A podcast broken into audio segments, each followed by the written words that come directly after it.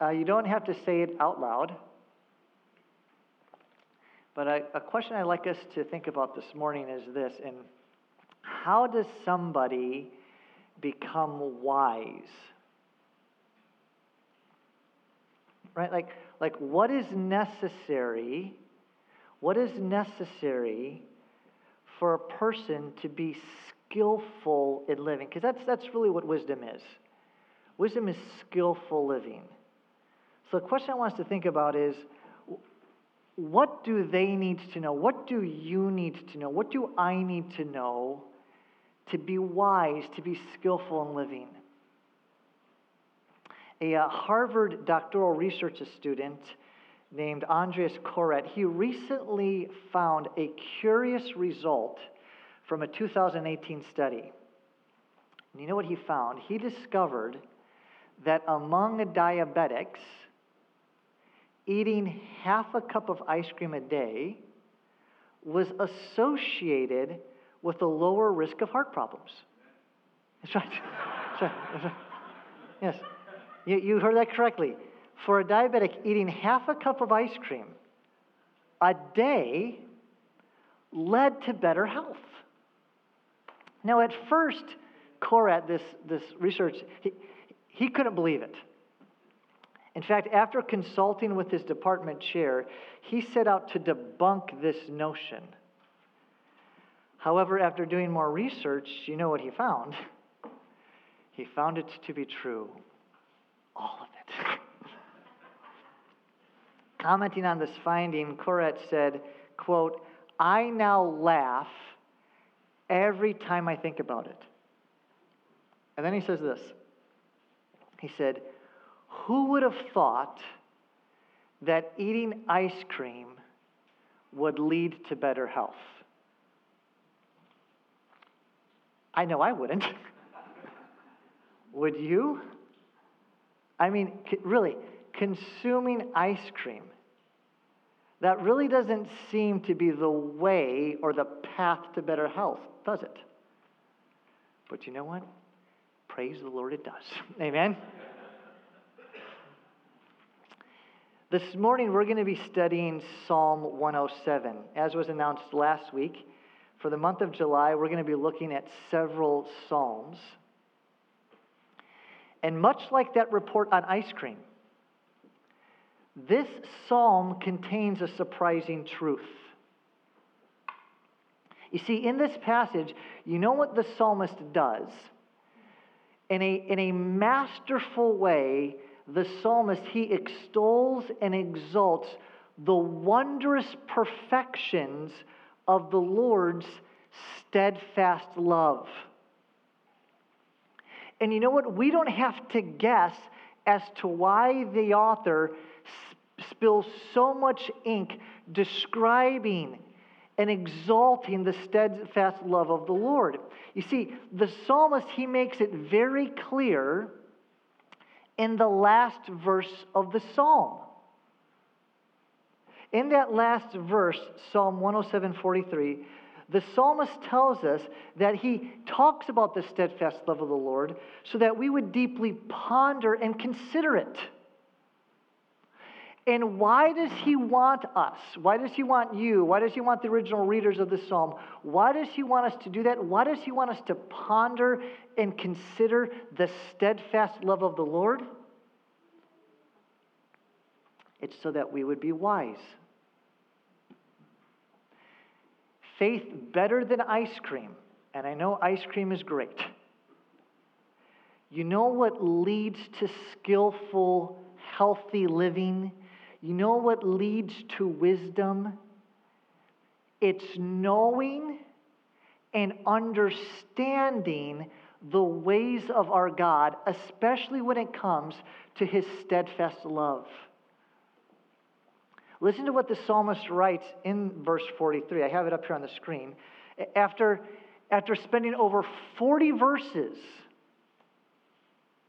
talking about how the steadfast love of the Lord works itself out as it interacts with his own people, the psalmist concludes Psalm 107 with this invitation.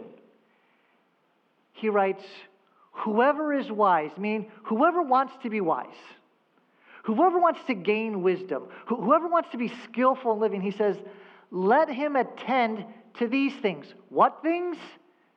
The steadfast love of the Lord. He says, let them consider the steadfast love of the Lord.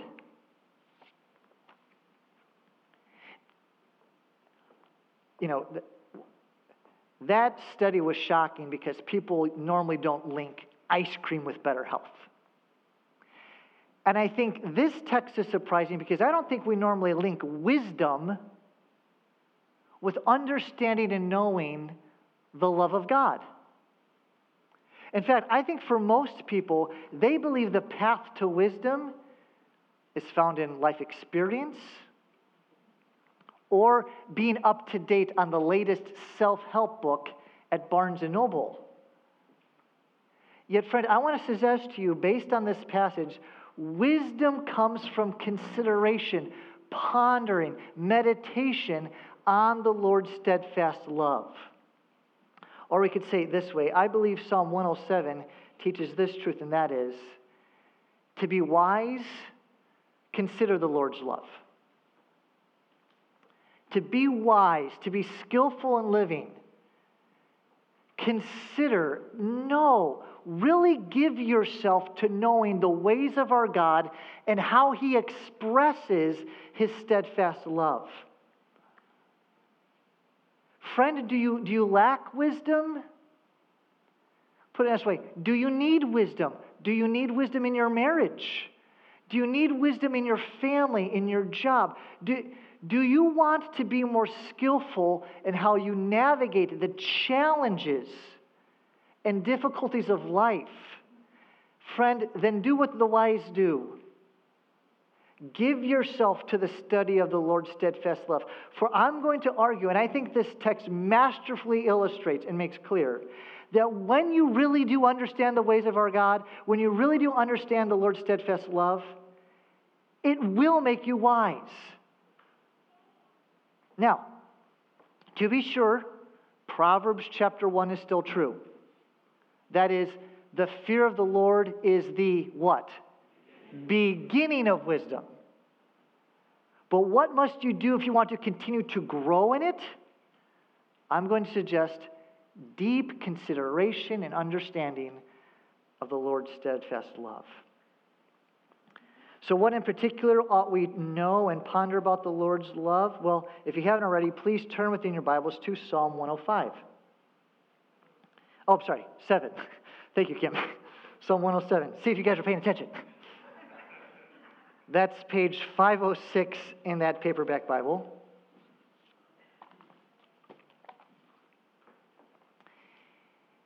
And for a moment, I really want you to consider your own life and what kind of struggles or hardships you are experiencing. And if you find yourself like me, needing wisdom. And if that's the case, let's listen and read this passage carefully. There are several truths about the Lord's love that the psalmist wants us to consider so we might be right. So follow along in your copy of God's Word as I read Psalm 107. The author writes this He says, Oh, give thanks to the Lord, for he is good for his steadfast love endures forever.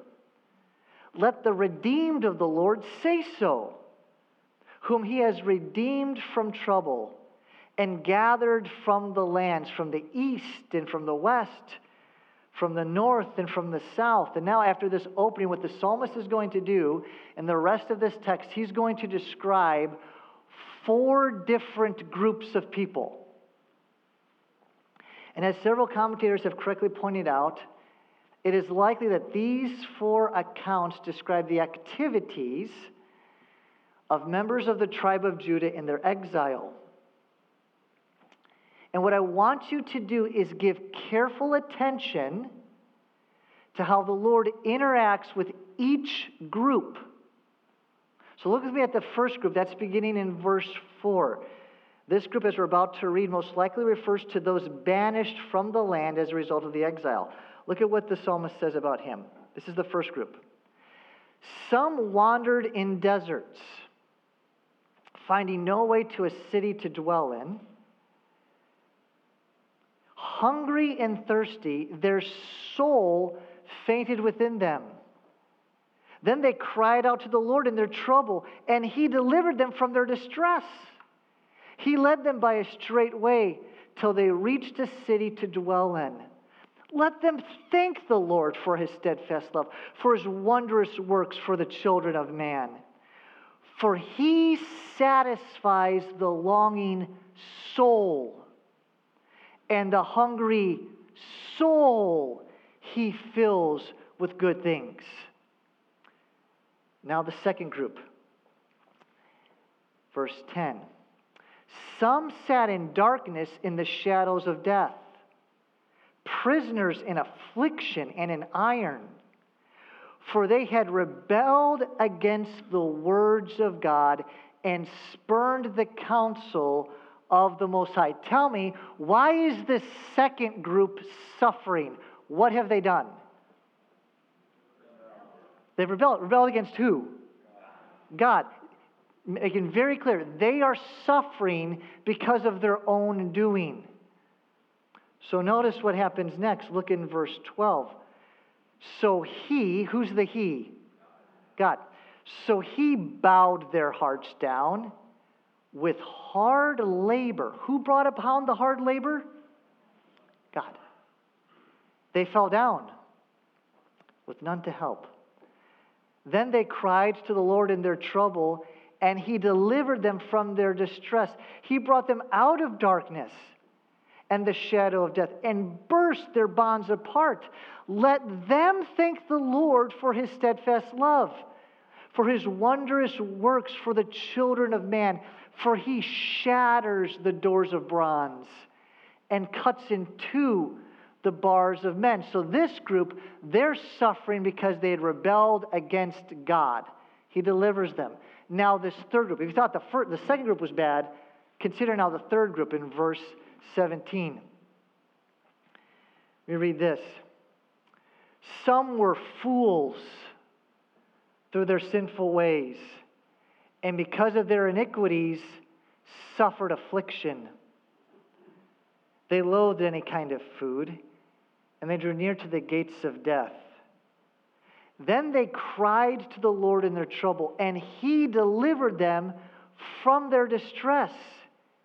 He sent out His word and healed him and delivered them from their destruction. Tell me, what did they need to be healed? What did that last verse say? That's right. What is it? His word. What did God send and heal them? His word that is the remedy to the consequences of their sin, was the Word of God. And how should they respond to God sending this Word to deliver them? Well, look at what he says there in verse 21. Let them thank the Lord for his steadfast what? Love. For his wondrous works to the children of man, and let them offer sacrifices of thanksgiving and tell of his deeds in songs of joy. And now here's the fourth and final group. And this is what we're going to see with this fourth and final group. Like the disciples out at sea with Jesus, we find this fourth group in stormy waters. Look at verse 23. The psalmist writes Some went down to the sea in ships, doing business on the great waters. They saw the deeds of the Lord, his wondrous works in the deep. For he commanded and raised the stormy wind, which lifted up the waves of the sea. Tell me, who is the he in verse 25? God. And what is he doing in verse 25? He's creating something. What is he creating? He's creating the storm. And notice how great a storm God created. Look at verses 26 and following. They mounted up to the heaven, they went down to the depths. Their courage melted away in their evil plight. They reeled and staggered like drunken men, and they were at their wits' end. This storm was so great, they were besides themselves, that they were at the end of their rope. And then notice what we see there in verse 30.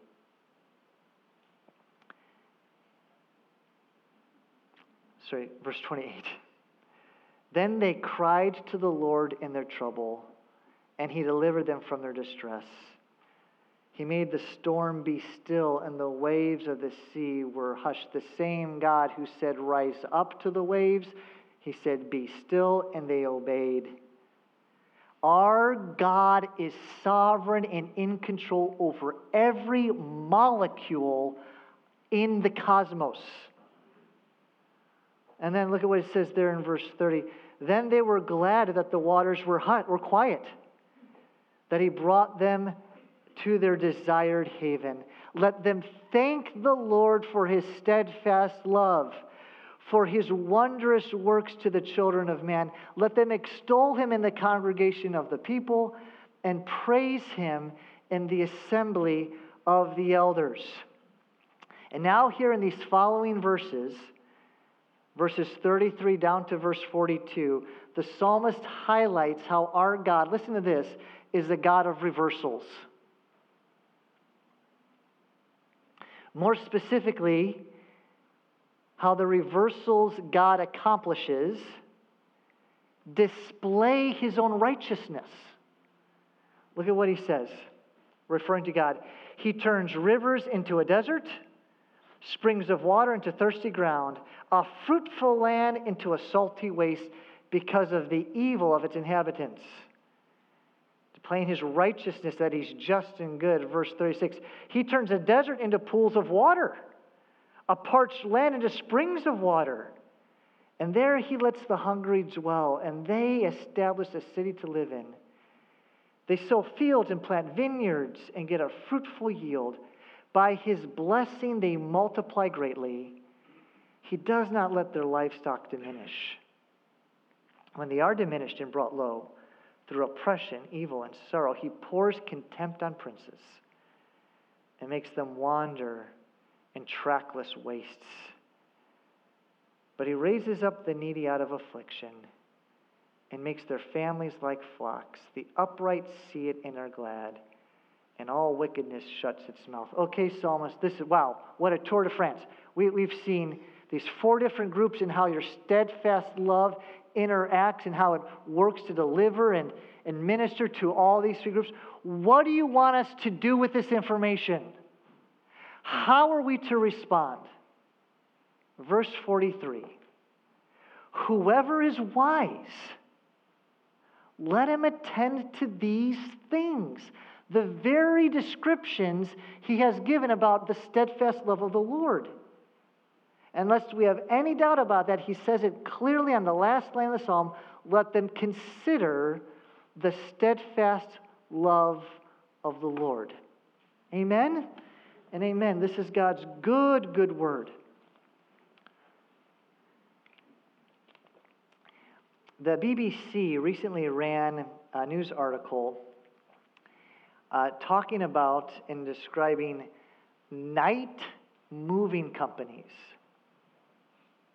For those of you who don't know, night moving companies, and this is real, they're organizations that help people disappear from their own lives without a trace, leaving their homes, jobs, and families in the middle of the night to start a second life, often without looking back.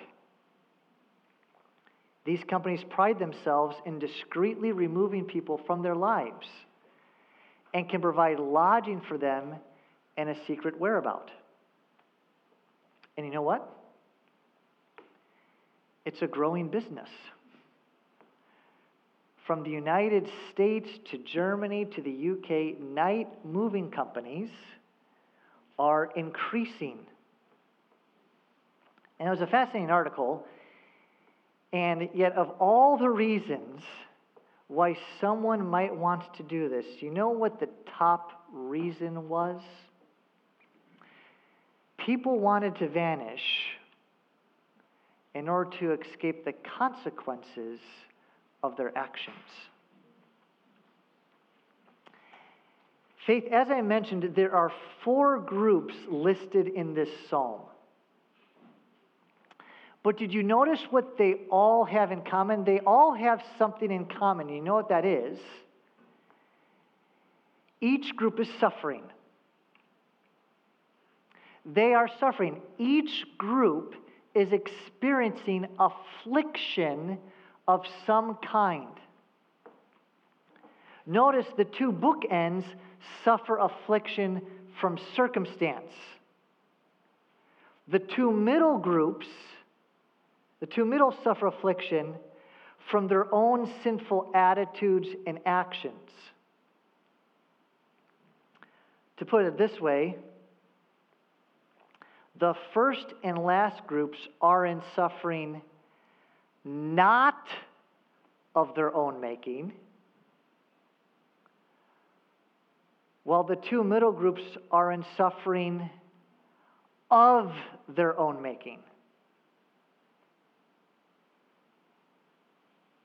And what I find fascinating is that the solution to all four situations is the exact same.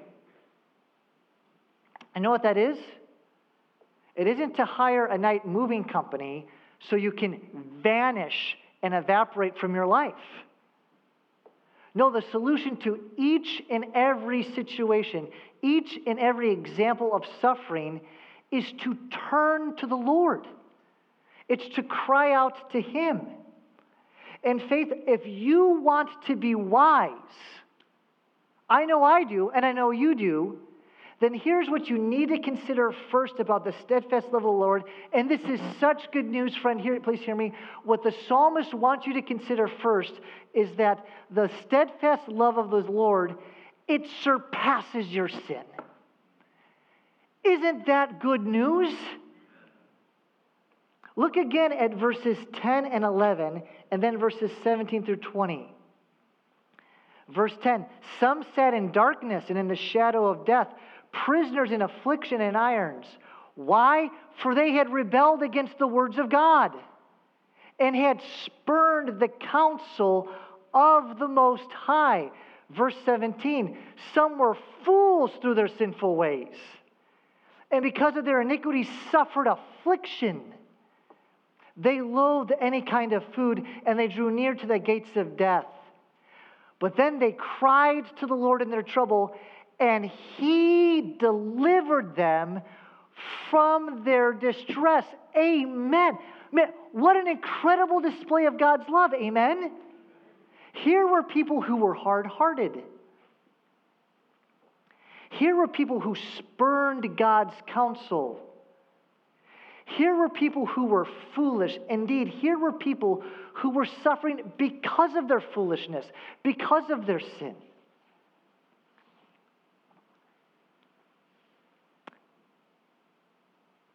And I wonder is that you today?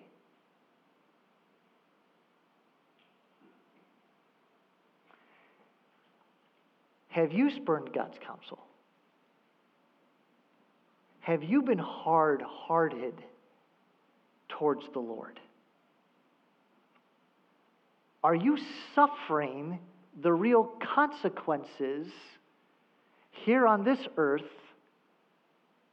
for your sin?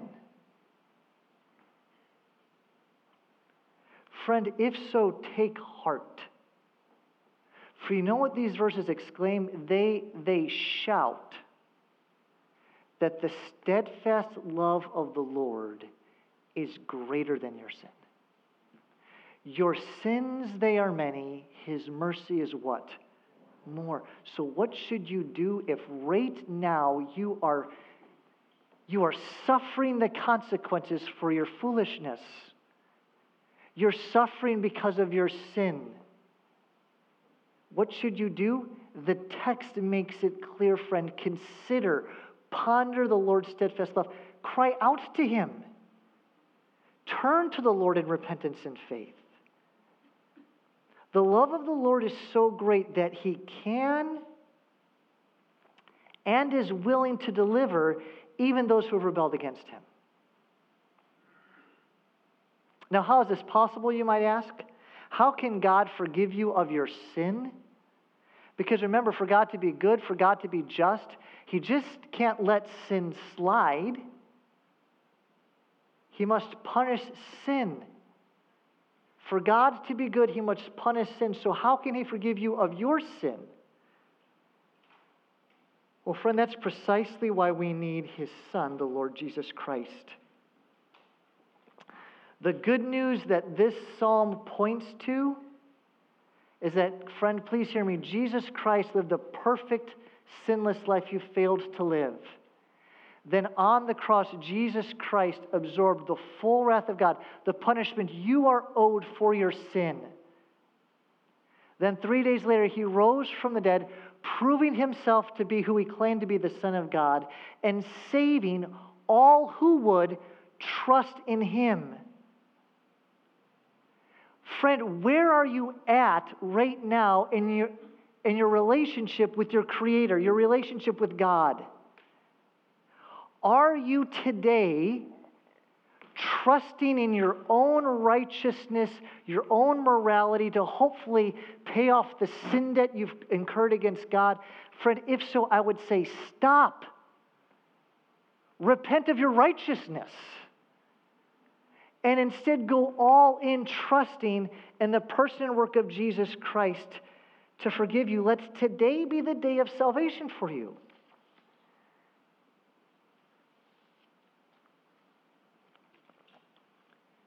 Don't continue trying to figure things out on your own. Own your sin and receive by faith the salvation that is offered in Jesus Christ. And for those of you who are Christians, please hear me.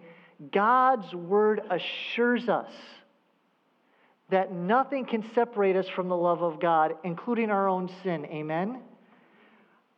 But our sin does diminish and break the fellowship and intimacy we have with our God. This is why 1 John 1 9 calls us to confess our sins to God to receive his forgiveness and cleansing. Listen, you know who are wise people? You know who are wise people? Those who don't conceal their sin, cover it up, make excuses, justify it, or hire a night moving company so they can escape the consequences of their sin. Those, those, are, those are fools who do that. No, the wise people are those who understand yes, I have sinned, but the steadfast love of the Lord surpasses my sin. So I'm going to turn to God, not keep running from Him. I'm going to cry out to Him in, in my distress and receive the forgiveness He gives. This is the first truth the psalmist wants us to consider. Consider how His love surpasses your sin. But then, second, consider how his love sanctifies you through suffering. Look at verses 12 and 23 through 25. So, here in verse 12, it's the second group. They're suffering because of their sin, and makes it clear there in verse 12. So, he, God, bowed their hearts down with hard labor. They fell down with none to help. God brings this hard labor upon them. Now look at verses 23 through 25. The fourth group some went down to the sea in ships and were doing business on great waters, for they saw the deeds of the Lord, for his wondrous works in the deep. If you're the underlying type, underline that phrase, wondrous works in the deep. For notice verse 25, for he commanded and raised up the stormy wind, which lifted up the waves of the sea. Now go down to at the end, as he describes this verse, uh, this group, verse 31. He says, Let them thank the Lord for his steadfast love, for his what? Wondrous works. Where have we seen that phrase before? And verse 25, for the wondrous works to the children of man. The steadfast love of the Lord sanctifies you through suffering. Uh, how many of you have been to the Golden Gate Bridge? Oh, quite a few, okay? I just learned something about the Golden Gate Bridge I never knew before. You know what that is? I learned that the Golden Gate Bridge is always being painted. Did you know this? The Golden Gate Bridge, it is always being painted. Due to its length, there are always working on it. So, so get this. There is never a time when the Golden Gate Bridge is not being worked on and improved. Christian, so it is with God and your sanctification, your growth in holiness. Please hear me. God is never not at work growing you to be more like his son Christ. You know this. And the brush God most frequently uses to conform his children into Christ is the stroke of affliction. Tell me, who is causing the affliction in these verses? Who is bringing up the waves? It's the Lord. Indeed, notice once more what the psalmist writes there in verse 31. He calls us to thank the Lord for his wondrous deeds. What are those wondrous deeds? Look at verse 24. It's the sending of the storm. Same phrase. God sending the storm is something we are to get this, hear me, thank Him for. And why is God sending the storm? So you can cry out to Him, so you can depend on Him. He's using this to make you more like Jesus. We, we, I love what we sing in the opening song Christ, our hope and life and death. Did you catch that one phrase? He says, who sends the waves that bring us nigh unto the shore, the rock of Christ. That's God. He sends the waves to bring us nigh to the shore, not of ourselves, not of man's wisdom, but to Christ. And man, this, this truth is all over Scripture. Consider what David writes in Psalm 119. He writes, you have dealt well with your servant, O Lord. According to your word, teach me good judgment and knowledge, for I believe in your commandments. Okay, how did he treat you well, David? The next line Before I was afflicted, I went astray, but now I keep your word. Let's say the last phrase you are good and do good. Do you believe that? You see, listen, wise Christians, those who are skillful in living, wise Christians understand that the hardships and afflictions they're going through are from the loving hand of God. They understand that they are part of the steadfast love of the Lord. Wise Christians are the one who sing with joy, whatever my God ordains is right. And that knowledge allows them, knowing that this is from the hand of God, that knowledge allows them to respond to the hardships and trials they experience, not in sin, but in God honoring ways. On the flip side, immature Christians don't understand this. They do not see, or rather, they refuse to see, how God uses and even raises up suffering for their good to be more like Christ. You know what they want? They just want relief. They don't want redemption. And as a result, they often get bitter and respond to God in dishonoring ways. So let's just let's just drill down here for a moment. Christian, what, ex- what affliction are you experiencing right now? Physical ailment? A strained relationship? A difficult boss? A hard marriage? A financial burden? Please hear me whatever your affliction might be, your great God, the Alpha and the Omega, the beginning and the end, the one who knows all and all the ramifications and effects of sin on the human condition.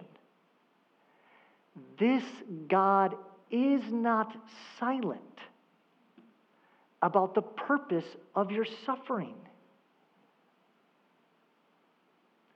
It's to sanctify you,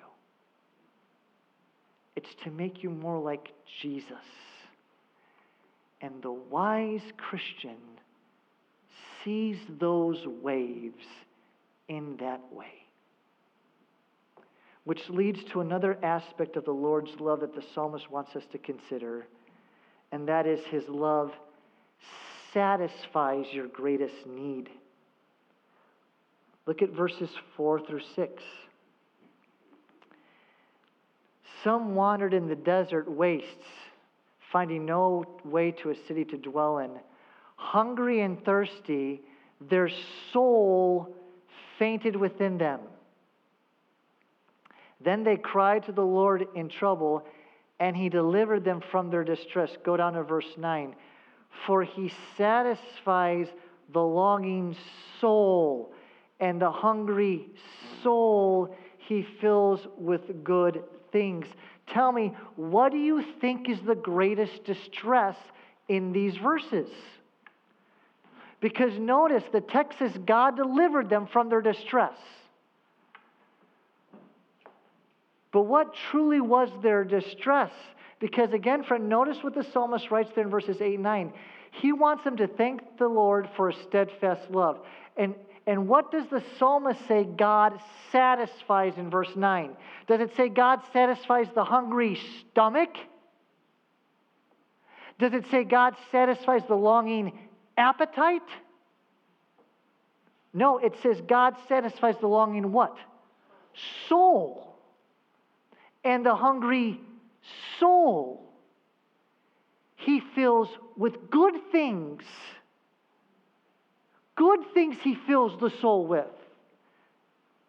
Listen, is God concerned that their stomachs be fed? Yes, and we praise him for that. But you know what God's greater concern is? The condition of their soul. He would not want their bellies full of food, but their soul deprived of good things, the greatest being Himself. He wants them to be satisfied in Him. God wants them and us to see that God is our greatest good and treasure, so that if we have Him, even with gurgly stomachs, we're satisfied. I mean, think of Paul in Philippians 3 8. Here was a man who suffered a great deal. Here's a man who experienced a lot of distress. Yet, what does he consider to be his greatest need? I'm going to suggest Paul doesn't, make, Paul doesn't say that his greatest need is relief from suffering, but his greatest need, as he sees it, is a greater capacity to enjoy Jesus so that his soul, verse 10, would be filled with good things, the good things of the Lord. Listen to what he writes. Paul says, Indeed, I count everything as loss because of the surpassing worth of knowing Christ Jesus my Lord. For his sake I have suffered the loss of all things, and count them as rubbish, that I may gain what? Better health? A better lifestyle, so the cars and the food I want to drive? A better relationship with my kids? A better relationship with my parents? So that gain what? Christ.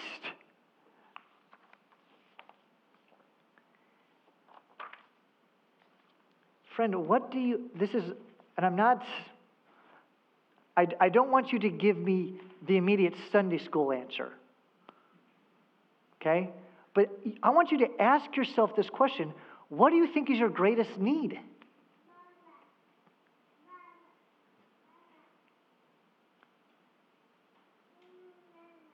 What do you think you need the most right now in life? Is it relief?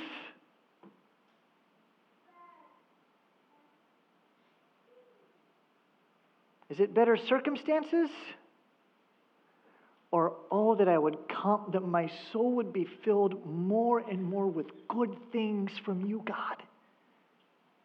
That my capacity to enjoy you and to be satisfied in you now would be full so I could look forward to the celestial city where I can feast on your love forever. Wise Christians know and believe that their greatest need is a greater capacity to enjoy Christ. So that if they have Christ, even in the face of disappointment, even in the face of loss, even in the face of hardship, they have everything. But then, lastly, consider how his love summons gratitude. I hope you've connected these dots. but notice, I'm just going to go through. Look at these verses. Verse 1 Oh, give thanks to the Lord, for he is good, for his steadfast love endures forever. Verse 8 let them thank the Lord for his steadfast love, for their wondrous works to the children of man. Verse 15. Let them thank the Lord for his steadfast love, for his wondrous works to the children of man. Verse 21. Let them thank the Lord for his steadfast love, for his wondrous works to the children of man. 31 through 32. Let them thank the Lord for his steadfast love, for his wondrous works to the children of man. Let them extol, exalt him in the congregation of the people and praise him in the assembly of the elders. Reflecting on this should make us shout with gratitude to our God. Uh, researchers at ETH Zurich have recently developed a device called MyoShirt. You know what MyoShirt is? They describe it as this it's, get a of this, it's wearable muscles MyoShirt is a soft, wearable exoskeleton for the arms and shoulders.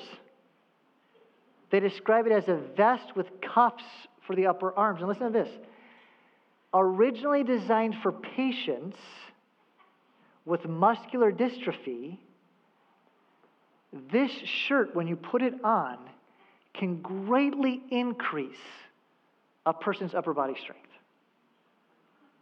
How about that? Wearable muscles. Something you can put on to make you strong. Faith, you know what makes the Christian strong? Gratitude.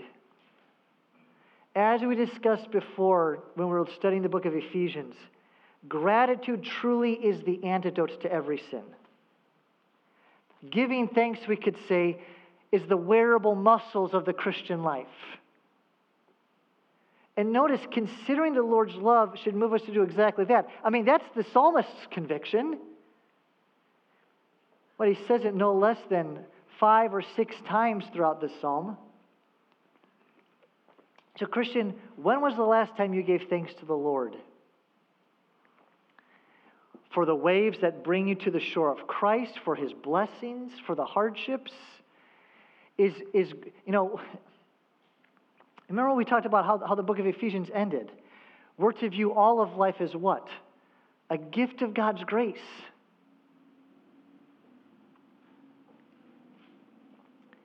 Christian, you want to be wise, You want to be skillful in living, then consider the steadfast love of the Lord. B- give yourself to seeing how he interacts with his own people in love. For far better than ice cream, though ice cream is good, and we thank God for that. Truly, far better than ice cream, considering the steadfast love of the Lord will lead to a healthy, wise life. Amen? Let's pray.